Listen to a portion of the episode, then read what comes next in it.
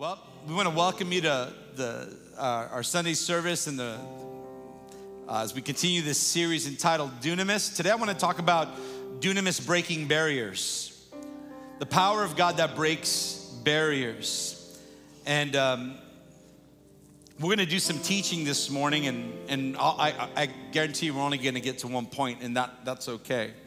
But I want to read out of Matthew 27, verse 51. Now, I want you to get the picture. Usually, right after Easter, we like to elaborate a little bit more on some of the things that happened on Good Friday, some of the things that happened on right after the resurrection, during the resurrection. And today I want to look at something that happened on Good Friday that just kind of just blows me away. And it's a barrier that was broken and that could only be broken by the dunamis power of God. Matthew 27 51 says, From noon until three in the afternoon, darkness came over all the land. About three in the afternoon, Jesus cried out with a loud voice, Eli, Eli, lema sabachthani, which literally means, My God, my God, why have you forsaken me? And when some of those standing here there heard this, they said, He's calling Elijah. And immediately one of them ran and got a sponge and he filled it with wine vinegar and he put it on a staff and offered it to Jesus to drink. The rest said, Now leave him alone. Let's see if Elijah comes to save him. They didn't know what was going on. And in verse 50, it says, And when Jesus had cried out again in a loud voice, he gave up his spirit. And at that moment, the curtain of the temple was torn in two from top to bottom. Say top to bottom. That's important. The earth shook and the rocks split. And then Paul the Apostle writes in Philippians chapter 3, verse 10 through 11, our theme text for this series. He says, I want to know Christ and experience the mighty power, that dunamis power that raised him from the dead. And I want to suffer with him, sharing in his death, so that one day or another I will experience the resurrection from the dead. Can we pray today for just a moment? You would bow your heads and close your eyes with me. Heavenly Father, we give you the room as always. We give you dominion over our hearts and our minds over our thoughts, over our emotions, over our own wisdom and our own knowledge. God, we give you dominion. Holy Spirit, we know that you're in the room right now, which means the dunamis power of your presence is here today. We pray, God, that you would minister to every heart and every mind, that we would leave this place encouraged and equipped to fulfill the great commission that you have placed in all of our lives to reach the world with the gospel of Jesus Christ. I thank you for today. I thank you for everybody that's watching online. Thank you for every visitor that's come today. Father, I pray that you minister to their heart. God, for those that are in need of healing, that you would heal them. For those that are in need of restoration, that you would restore them. For those that are in need of strength, that you would strengthen them. For those that are in need of mercy, God, that you would show them mercy. And Father, we give you all the glory in Jesus' name. And everyone said, Amen. Let's give another shout of praise to the King of Kings and the Lord of Lords. Man, to really understand this scripture, we need to take a closer look at the temple. Now, I don't know if anybody's ever seen any models of the temple or if you've looked back and did a study on, on the tabernacle that traveled with the children of Israel. Um, uh, through the wilderness and then was built twice uh, because it had been destroyed twice. And believe it or not, they're preparing to build it again, even today, which is another sign of the last days. But I want to, I want you guys to look at um, a picture of the temple, the way that it's re- represented or was represented when Jesus was alive and when he was put to death on the cross. This would be considered Temple Mount, and this was the place that was the temple of the Most High God. And deep inside of this temple, there was a place called the Holy Place, and then the Holy of Holies that was separated by a 60 foot um, high, 30 foot wide, four inch thick curtain that God had established to protect um, His creation, His priests from coming into His holiness and into His presence um, without due process and finding themselves dead in the presence of God. And so this kind of gives you a really good look of what it must have looked like over 2,000 years ago. Um, these are, w- would be considered the outer courts, right, of the temple, and they had a lot of gates leading into the temple. I think there was almost 12 gates leading into this temple place or temple mount, not the temple of the most high or the holy of holies, but into this area. And if you look at this area, um, just to kind of give you an idea, it has the length and the width of three football fields side by side, one another. You'll you'll recognize more now than than anything else the Dome of the Rock, right? The Muslim uh, mosque that's up there. But the Muslim mosque would have been built over here somewhere, not necessarily where um, this whole uh, structure was. And outside here, um, on the outside uh, of the temple, this is where all the Gentiles were allowed, right? So if you were a Gentile, you weren't, uh, you weren't allowed inside this place. You were, you were only allowed outside of this place. And outside of here, there was a lot of people that would sell um, animals for sacrifice uh, uh, temple merch, if you will, but they were ripping people off. And this, if you know the story where Jesus got upset, he took off his belt and he threw over overthrew tables. He was all mad because he says, "You guys have made my my, my father's house a, a, house of a, wolves and thieves. This is where Jesus wouldn't have would have gotten mad outside here somewhere. But this is where all the Gentiles were allowed. Gentiles were not allowed to go in here. Not even, not even, there are a lot of like different barriers before you get uh, to the most holy place. So for all of us who are non-Jew, this is where we would be allowed to kind of hang out on the outside of these courts. And then, and then you, you would come into uh, the temple, and then there were the, the inner courts and the outer courts. In the outer courts, um, there was a place for wood for the fire. There was a place for oil for the anointing. Um, there was another little little area for lepers where they were allowed. And then the women, the Jewish women were only allowed here. So, Jewish women, all the women were allowed to hang out with oil, wood, and lepers. That, that's how it was back then, just to kind of give you an idea of how the systematic structure was prior to Christ. And I know a lot of you guys might be thinking, well, why does any of this matter? I'm gonna get there. I'm gonna get there. Just hang, just hang on with me. So, so this is where all the girls would be allowed. So urgency would be held out here. And according, according to, sorry, sorry, girls. So urgency is coming next week. Let's go. And you don't have to get on the outer court, you get to go into the most holy place, right? But back then, you got to stay out here, right? You had to hang with oil, wood, and lepers. And this is where you got to worship God. And then you went into the a more uh, out the inner courts, and in the inner courts, show me the other illustration that we have here, the second slide. Maybe we get a big, better picture of this. Um, media team, if you can go to the next, next slide. Okay, here we go. So, so see, women's court, chamber oils for you guys to smell really good. Um, women's courtyard, lepers. Okay, so then you come over here. This is where they would sacrifice the animals because something needed to atone for, the, for man's sin. And so they would sacrifice animals here, and then they would put them on the altar, and then they would, they would be consumed by the fire of the Lord. And then the, the priests would wash their hands, and then there was another barrier, right, to go into the holies. And then when you went into the holies, you didn't get to go into the Holy of Holies because that was only um, allowed for one priest. He was the high priest, and he had to have his life in check and make sure that his sacrifice was appropriate because he couldn't go into the most holy place. Give me, give me the next picture that's there that comes up on your guys' computer. All right, so this is kind of like now going into, does this help you guys? Okay, so now, so now you've left the outer courts, you've left the inner courts. Now, now if you're in here, only certain priests were allowed in here, and only one priest, the high priest, was there's the veil, there's the curtain, right? And God implemented this because there needed to be separation from the glory of God and the presence of man because man could not stand in the glory or the presence of God and not die because he was too pure, he was too holy. It was all just nothing but truth. And if you were to stand in his presence, you would die because of being a sinful man. So, so God establishes this and back here is where the Ark of the Covenant, remember Raiders of the Lost Ark? So that's a really good illustration of what the Ark of the Covenant looked like. And so the Ark of the Covenant would be here, the mercy seat would be there, the presence of God would be back here.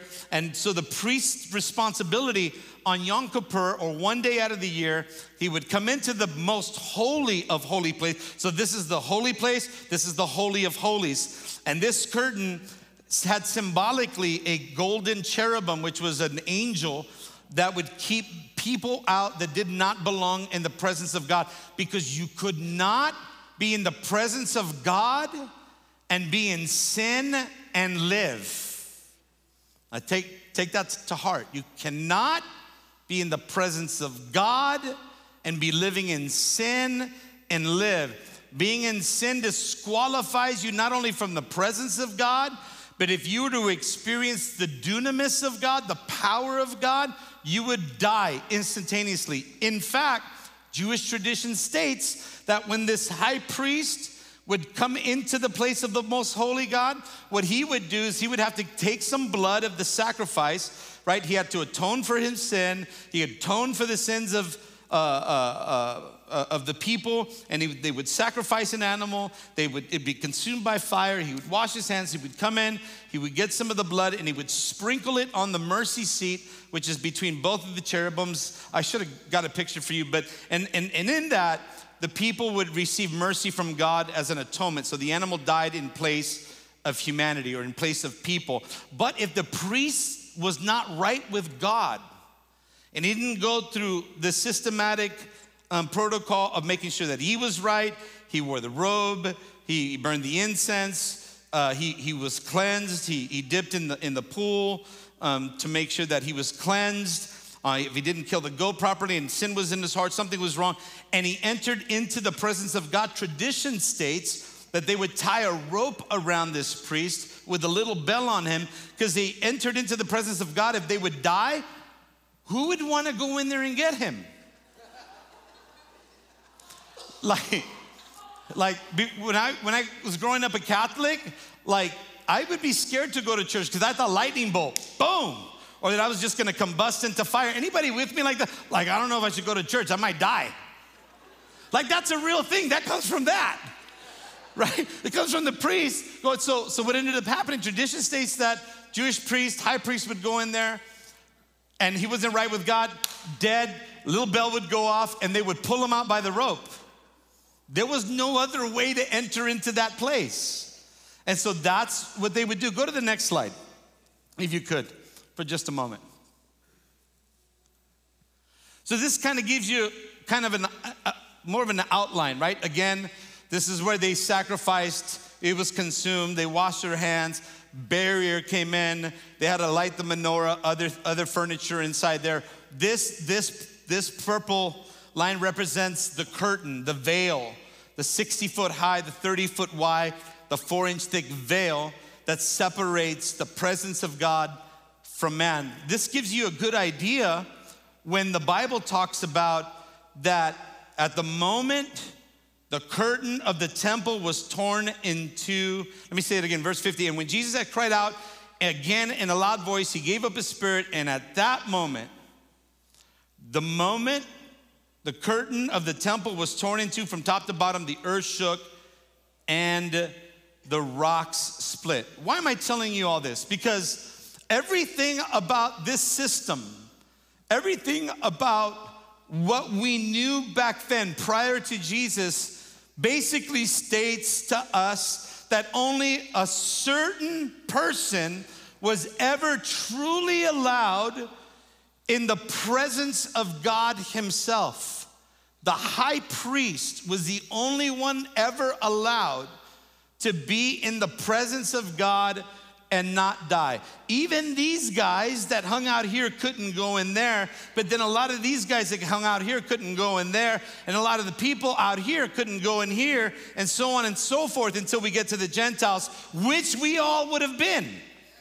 All of us would have been like way out here like just chilling, like, hey, um, can you take this, these two pigeons? Um, I did something stupid and I just, I, I need to make a sacrifice for my sin.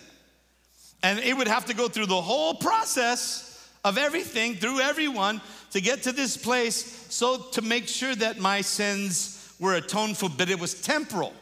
That had no power over sin. Sin had power over us. And so inside the temple, there was these two main rooms, right? The, the holies and the holy of holies. And if you read Leviticus 16 in the Old Testament, you could find the details of all this kind of spelled out. Let me give you just a condensed version of it. Only one man could enter the most holy place. He was known as the high priest. He could only enter the most holy place one day each year on the Day of Atonement. Like, he couldn't go into the temple of the Most High in the Holy of Holies and like camp out there. He couldn't hang there. He couldn't talk to his friends there. He wasn't there for anything but to make atonement for sin. He had to wear special garments. He would bring with him the blood of an animal, most likely a goat that was sacrificed. He'd be bedia on the altar, right? He would sprinkle blood from the sacrifice on the mercy seat of the Ark of the Covenant. The mercy seat was the lid of the Ark of the Covenant.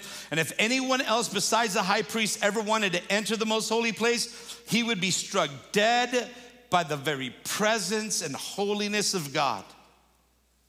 And if the high priest came in without a blood sacrifice, he would be struck down. And so everything about this system seemed to scream denied, access denied, do not come near, stay away. Why? Well, the Bible makes it very clear when it says the wages of sin is death, but the gift of God is eternal life. So we know that something has to die because of sin right? So, because of our sin, you and I are not qualified to come into, go, go back to the, to the outline for me. You and I are not qualified. We're not even qualified to be where the women and the lepers are.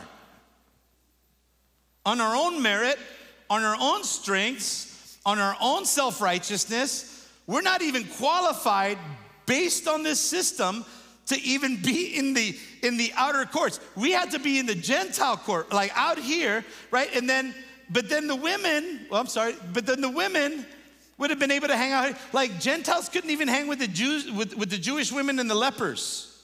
We were lesser than. And I want you to take that into account when I make my first point.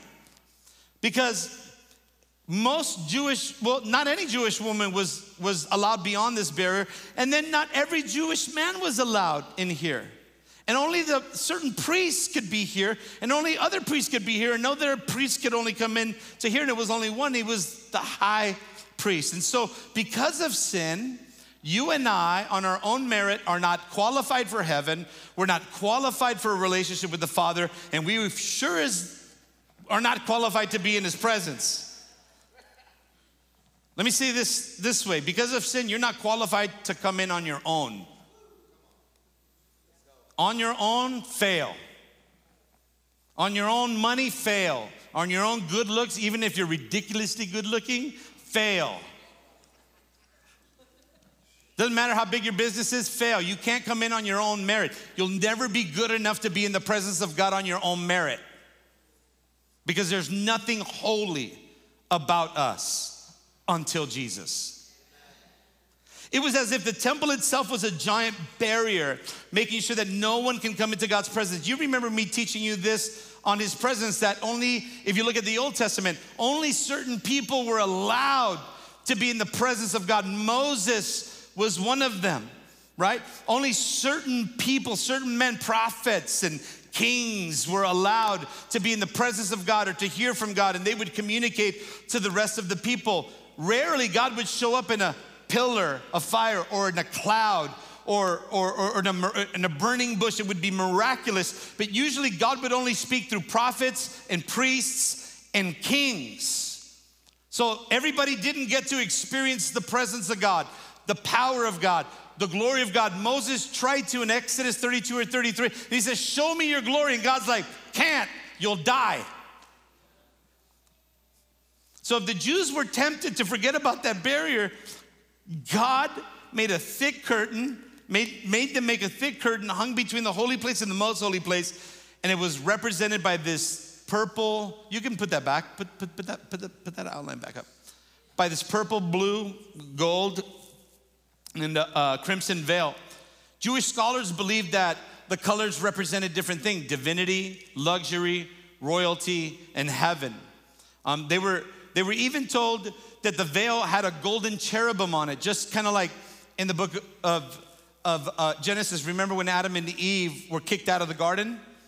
And God puts a golden cher- or, or, cherubim with flaming swords saying, you can't, you can't come in, access denied. Same thing at, right here at this veil, access denied to everyone and anyone except for the high priest.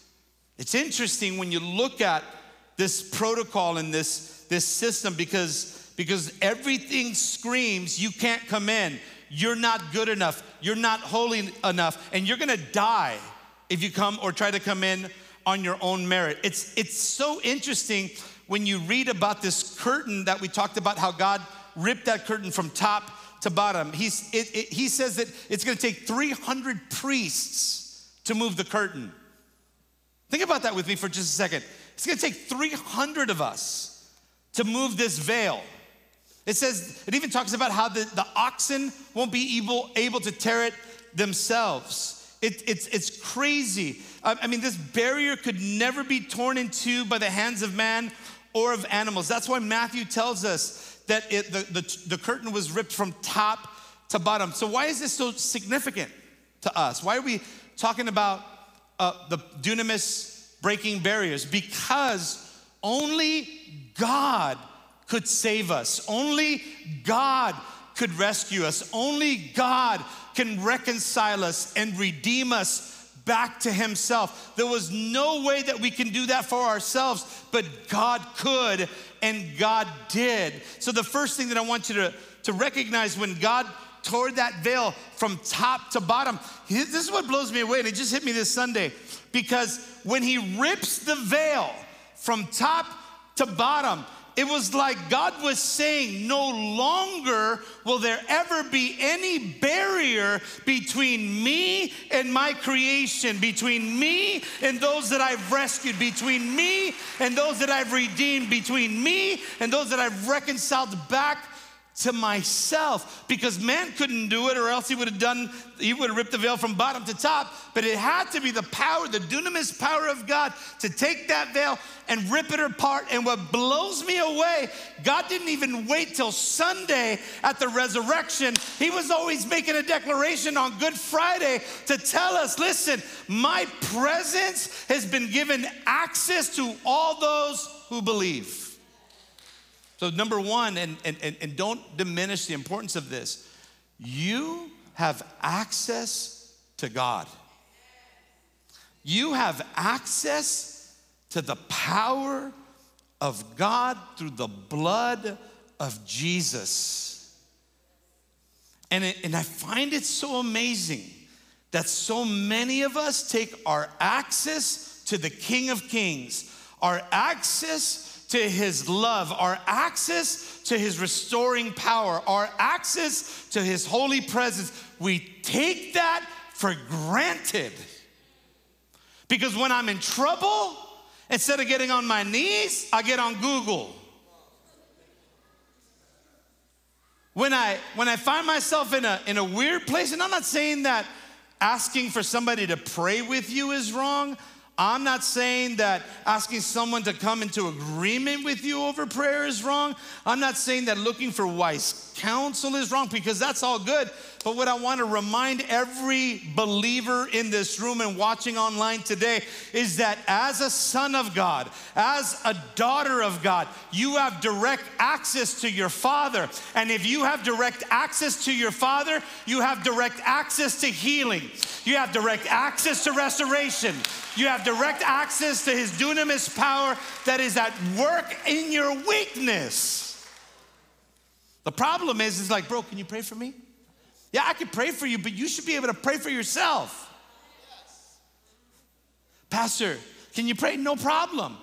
No problem. Slide into my DM.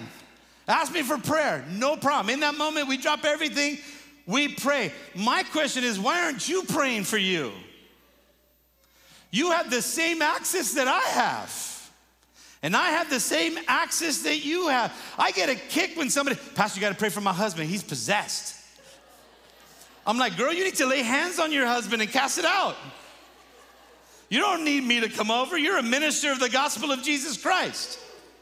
Stop looking for leaders to do what you can do too.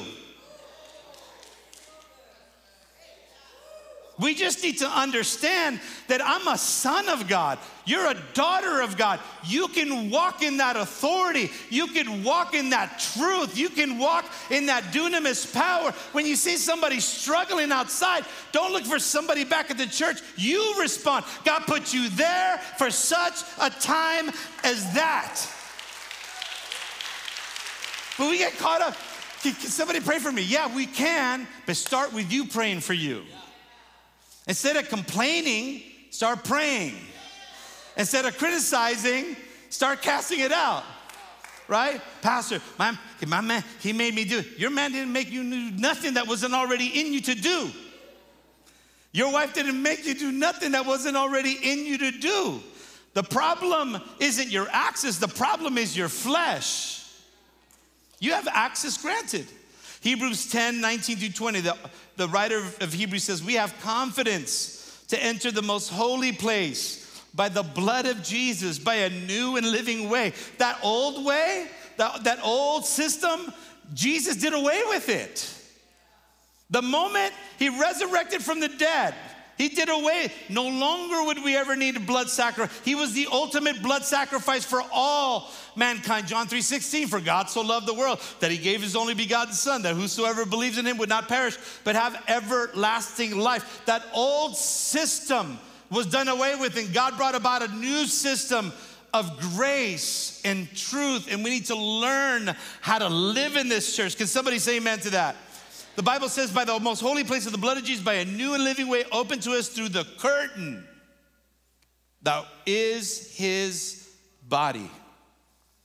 We have a privilege that we don't take advantage of. I, I say this to a, a, couple of our leaders um, because the way that we systematically structured our church so we can be more effective in our leadership is I pastor the leaders, the leaders pastor the church. That's how we roll. And so when a leader comes to me and they go, Pastor, I know how busy you're so busy, I didn't want to bother you. I, I, you can ask any leader that I've said this to, and raise your hand if I've said this to you. You, you have direct access to me. Like, you don't have to sit there and wait like a long time to, like, my responsibility is to equip you, to disciple you, to train you, to hold you accountable. Right? And then to release you with the same power, with what God's given me to release you with. Right? But you have direct access to me. But we say, well, I know how busy you are. That is like, it sounds real humble. But sometimes, not all the time, but sometimes it's like, oh man, I don't want to bring this to your attention. And not that I'm God in any way, shape, or form, but I wonder if we use the same thing when, when we go through stuff and we're like, God's got like crazier people to deal with.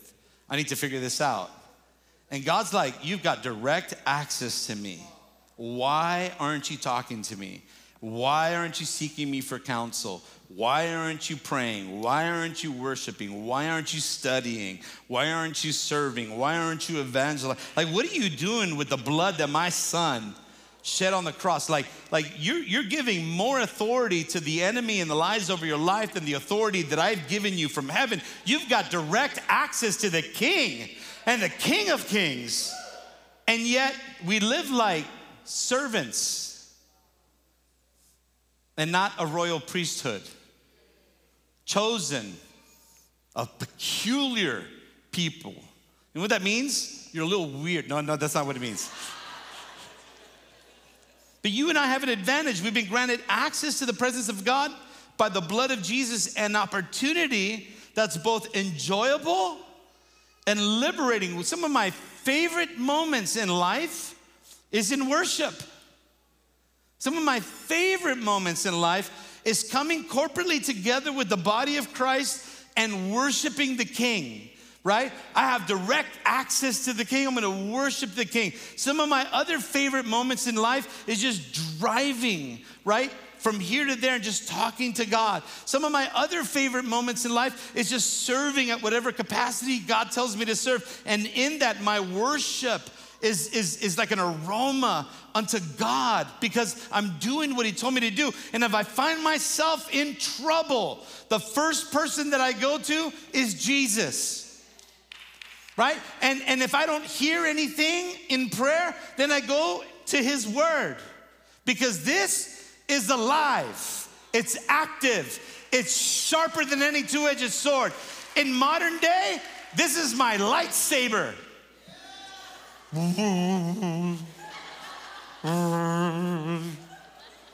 Like when somebody comes at me with a lie, I'd be like, somebody's gonna record this and make a meme out of it, I don't know. But I've got access. Spirit of God wrote this. Power of God wrote this. Like, why won't I go to it when I'm in need of counsel? Why don't I go to wisdom? You'll find wisdom right here. Be like, I don't hear God. Well, have you opened your Bible? No, then. You want to you can hear God every day. You've got access granted. Did you know that? You you can read through this and study it. You can go to RLU. You can go to DNA. You can go to Life Group. Come on, you have no excuse. Uh, I just, you know, I don't know. Is this okay? Am I, am I? All right. So remember this. You have access. Grant, Second Corinthians, Paul the Apostle writes in chapter 5, verse 18 through 21.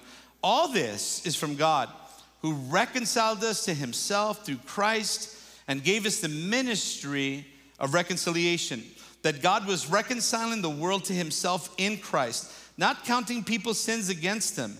And he has committed to us the message of reconciliation. We are therefore Christ's ambassadors, as though God were making his appeal through us. We implore you on Christ's behalf to be reconciled to God.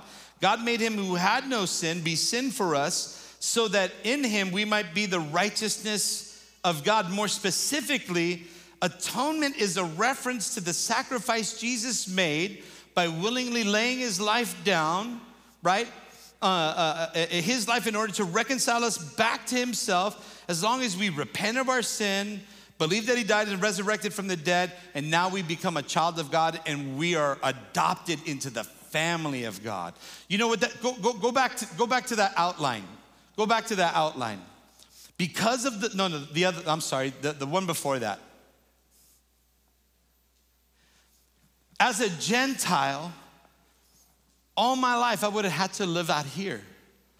But because of the death, burial, and resurrection of Jesus, He puts me right into the Holy of Holies. And now I become a high priest in the kingdom and I have access to the Father. And here's the beauty I don't have to fear that His holiness is gonna kill me because God came in truth and grace. His grace, by His grace, we are saved. We don't have to go through this whole process anymore because Jesus did away with this old model. He implemented this new model of grace. Now, make no mistake, grace isn't a license to sin. Far be it from any of us that we would use the grace of God to sin. But the reality is, it's because of His grace that we're able to enter into the most holy place. Watch this. The Bible says boldly. I don't have to be afraid. I don't have to be timid. I don't have to be scared. I can literally come into the presence of God boldly and ask Him anything according to His will for my life. Romans 5, 6, and 11 says, for while we were still weak, at the right time, Christ died for us, for the ungodly. For one will scarcely die for a righteous person, though perhaps for a good person one would even dare to die. But God shows his love for us that while we were still sinners, Christ died for us. Since therefore we have now been justified by his blood, much more shall we be saved by him from the wrath of God. For if while we were enemies, we were reconciled to God by the death of his son, much more now that we are reconciled, shall we be saved by his life. More than that, we also rejoice in God through our Lord Jesus Christ, through whom we have now received reconciliation. Mm. Hebrews 9:12 says he entered once and for all into the holy place, not by means of the blood of the goats and calves, but by means of his own blood, thus securing an eternal redemption. Revelations 5 and 9 says, And they sang a new song, saying, Worthy are you to take the scroll and to open its seals, for you were slain, and by your blood you ransomed people for God from every tribe, language, and people and nation. You and I have been given great access, a privilege. God made this possible. So that's why the writer of Hebrews, chapter 10, verse 19 and 20 says, We have confidence to enter the most holy place by the blood of Jesus. What was the access? The blood of Jesus. Is there any other access to the Father? No. You mean all religions don't lead to God? Absolutely not. Absolutely not. Wait a minute, but they have their belief system, and we have our belief system. Well, what belief system is based on factual truth? We know the indisputable truth of Jesus' death, burial, and resurrection. Like, you're never gonna get reincarnated, you don't get a do over. And if you did, you won't. I'm not gonna go there. Jesus said, I'm the way, the truth, and the life. No one comes to the Father, no one has access to Him except through me. So he says, We have confidence to enter the most holy place by the blood of Jesus, by a new and living way open for us through the curtain that is his body. My goodness. Hebrews 4:14 says it this way. Therefore, since we have great a great high priest who has ascended into heaven, Jesus, the Son of God, let us hold firmly to the faith that we profess. profess. For we do not have a high priest who is unable to empathize with our weaknesses, but we have one who has been tempted in every way, just as we are, yet he did not sin. Let us approach God's throne of grace with confidence so that we may receive mercy and find grace to help us in our time of need. How much more do you need to hear that there is power in access? There is privilege in access.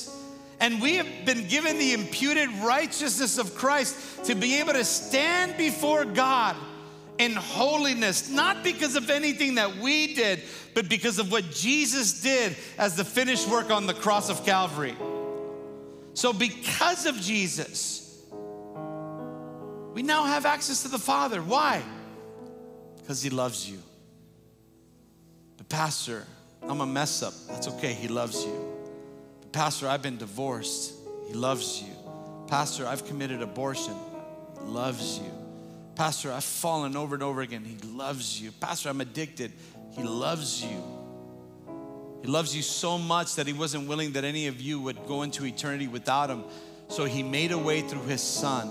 And it's only his son that's going to give you access to salvation, access to restoration, access to a relationship with God the Father. Second Peter 1 3 puts it this way He says, His divine power has granted to us all things that pertain to life and godliness through the knowledge of Him who called us to His own glory and excellence. And here's where the rubber meets the road Romans chapter 1, verse 16, where Paul the Apostle declares, For I am not ashamed of the gospel because it is the power.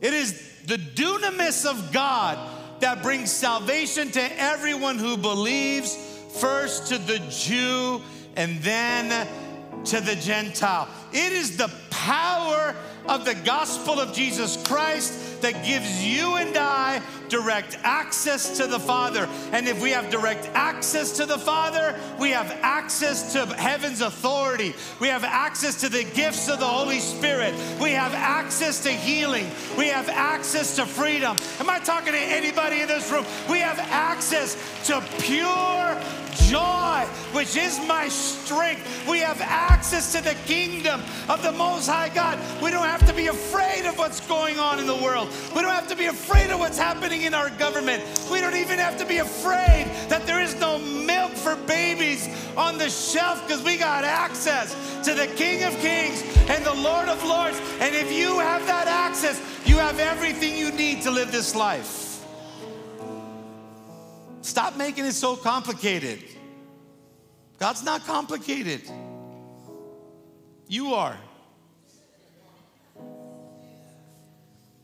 So, for just a moment, if I could have every head bowed and every eye closed in reverence to the Holy Spirit. Are you struggling this morning?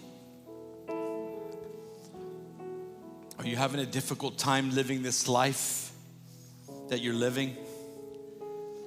Are you in a state of confusion, filled with anxiety, and possibly struggling with depression?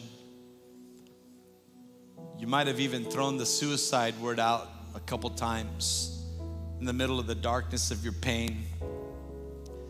You might be here and you might be experiencing and suffering through a horrendous divorce that you've had to navigate through. You might be here today and you're just like me when I walked into a small Pentecostal church, the city of Hawthorne, just religious, knew that God existed but had no relationship with God, knew and believed that there was a heaven and hell, but thought as long as I'm a good person, if I did more good than bad, maybe I'll be allowed to come in. And if not, well, it is what it is. Maybe you're here and you're just dealing with addictions, maybe bad habits that create a lot of damage in your relationship to your family and your children. Maybe you've run away from home and you're just in a negative place, you're in a dark place, and just seems like the world and everything in it is telling you how big of a failure that you are. But I'm here to remind you this morning that God's love for you and I was so extravagant that He wasn't willing that any of us would go off into eternity without an opportunity to know Him and His grace and that love through the message of the gospel and a personal relationship with Jesus Christ as Lord and Savior. We don't live for religion, we live for relationship. And because Jesus made a way for us to have access to the Father, we are in relationship with our Father who is in heaven. And yes, holy is his name. His kingdom come and his will be done right now on earth as it is in heaven. But maybe you're just fighting this good fight and you're in need of peace, or you might be in need of grace, and maybe you're in need of salvation today.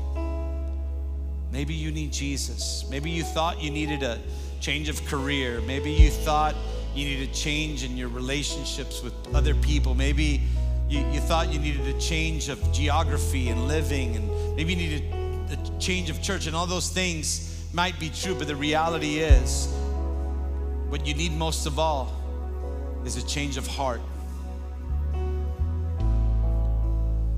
You would surrender your pride and your arrogance, the wisdom of your own knowledge, and you lay it down at the foot of the cross and say, God, I've done it my way. And all it's done, it's messed me up. God, I'm ready to do it your way. And if that's you for the very first time, you say, Jesus, I need you. I need to be born again. I need salvation. If that's you, would you raise your hand and say, Pastor, would you pray for me? Thank you. Thank you. Thank you. Thank you. Thank you. Thank you. Hands going up. Thank you. Hands going up. Thank you. Thank you. You can put them back down. Thank you so much for being honest I know that God sees those hands because He's here and He knows it all, anyways. And right, right there where you're at, right there, right there, right, right now where you're at, you say, I need Jesus. I want you to do one more thing with me. You raise your hand. I'm not gonna ask you to do anything weird or anything, you know, crazy, but I, I'm asking you just to stand to your feet, right where you're at. You raise your hand and said, I need Jesus. I need to be born again.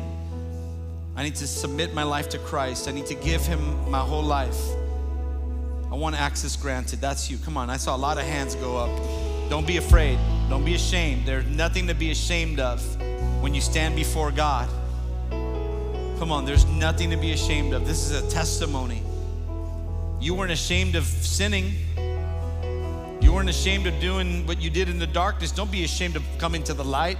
It's the most beautiful thing you could ever do. Right where you're at, lift your hands as you surrender. Say, Jesus, forgive me for my sin. Come into my heart, come into my life. Be my Lord and Savior. Forgive me of all my sin. I repent. I turn away from my old life and I give you my life.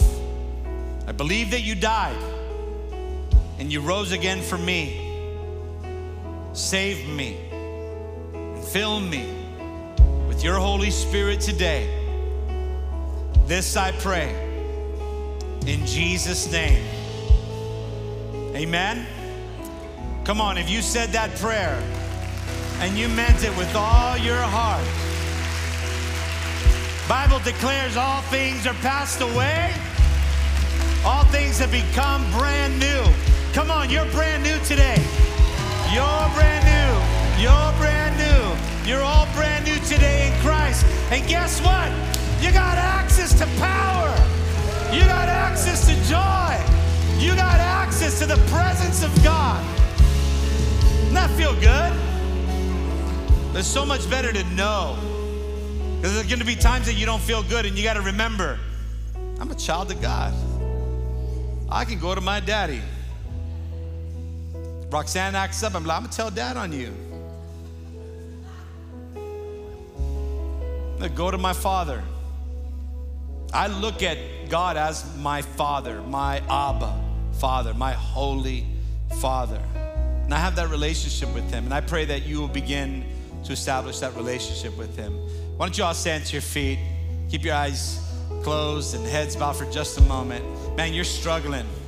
You're struggling right now. You know that you are. I just want to ask you do you need strength? Do you need peace? Do you need grace? Do you need mercy? Do you need somebody to come alongside of you and just pray with you and pray for you and bombard heaven with you? You're in the right place. I'm going to open these altars to you because we don't want anybody to leave without being prayed for that needs prayer. Maybe you're struggling through something. Maybe you're dealing with someone, and man, you need prayer, you need wisdom, you need insight, you need guidance. First thing that we're supposed to do is pray. So these altars are gonna be open to all of you, and we are gonna worship God. We're gonna ask God to help us in this time of need. And then we're gonna have a bunch of prayer warriors to come alongside of you and pray with you and pray for you. But don't be ashamed. We all need prayer from time to time. We all need access, right? This is the access. Access is granted. Come on.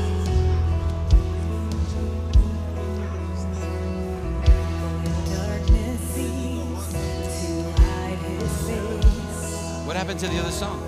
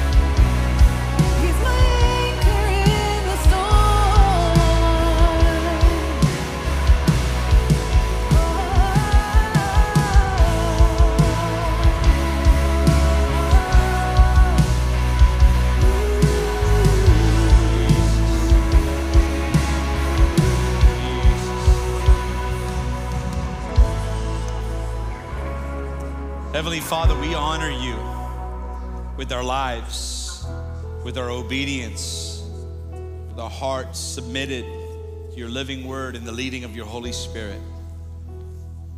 Heavenly Father, I pray this morning that you continue to reveal yourself to your sons and daughters in dreams and visions. God, that you would speak your living word.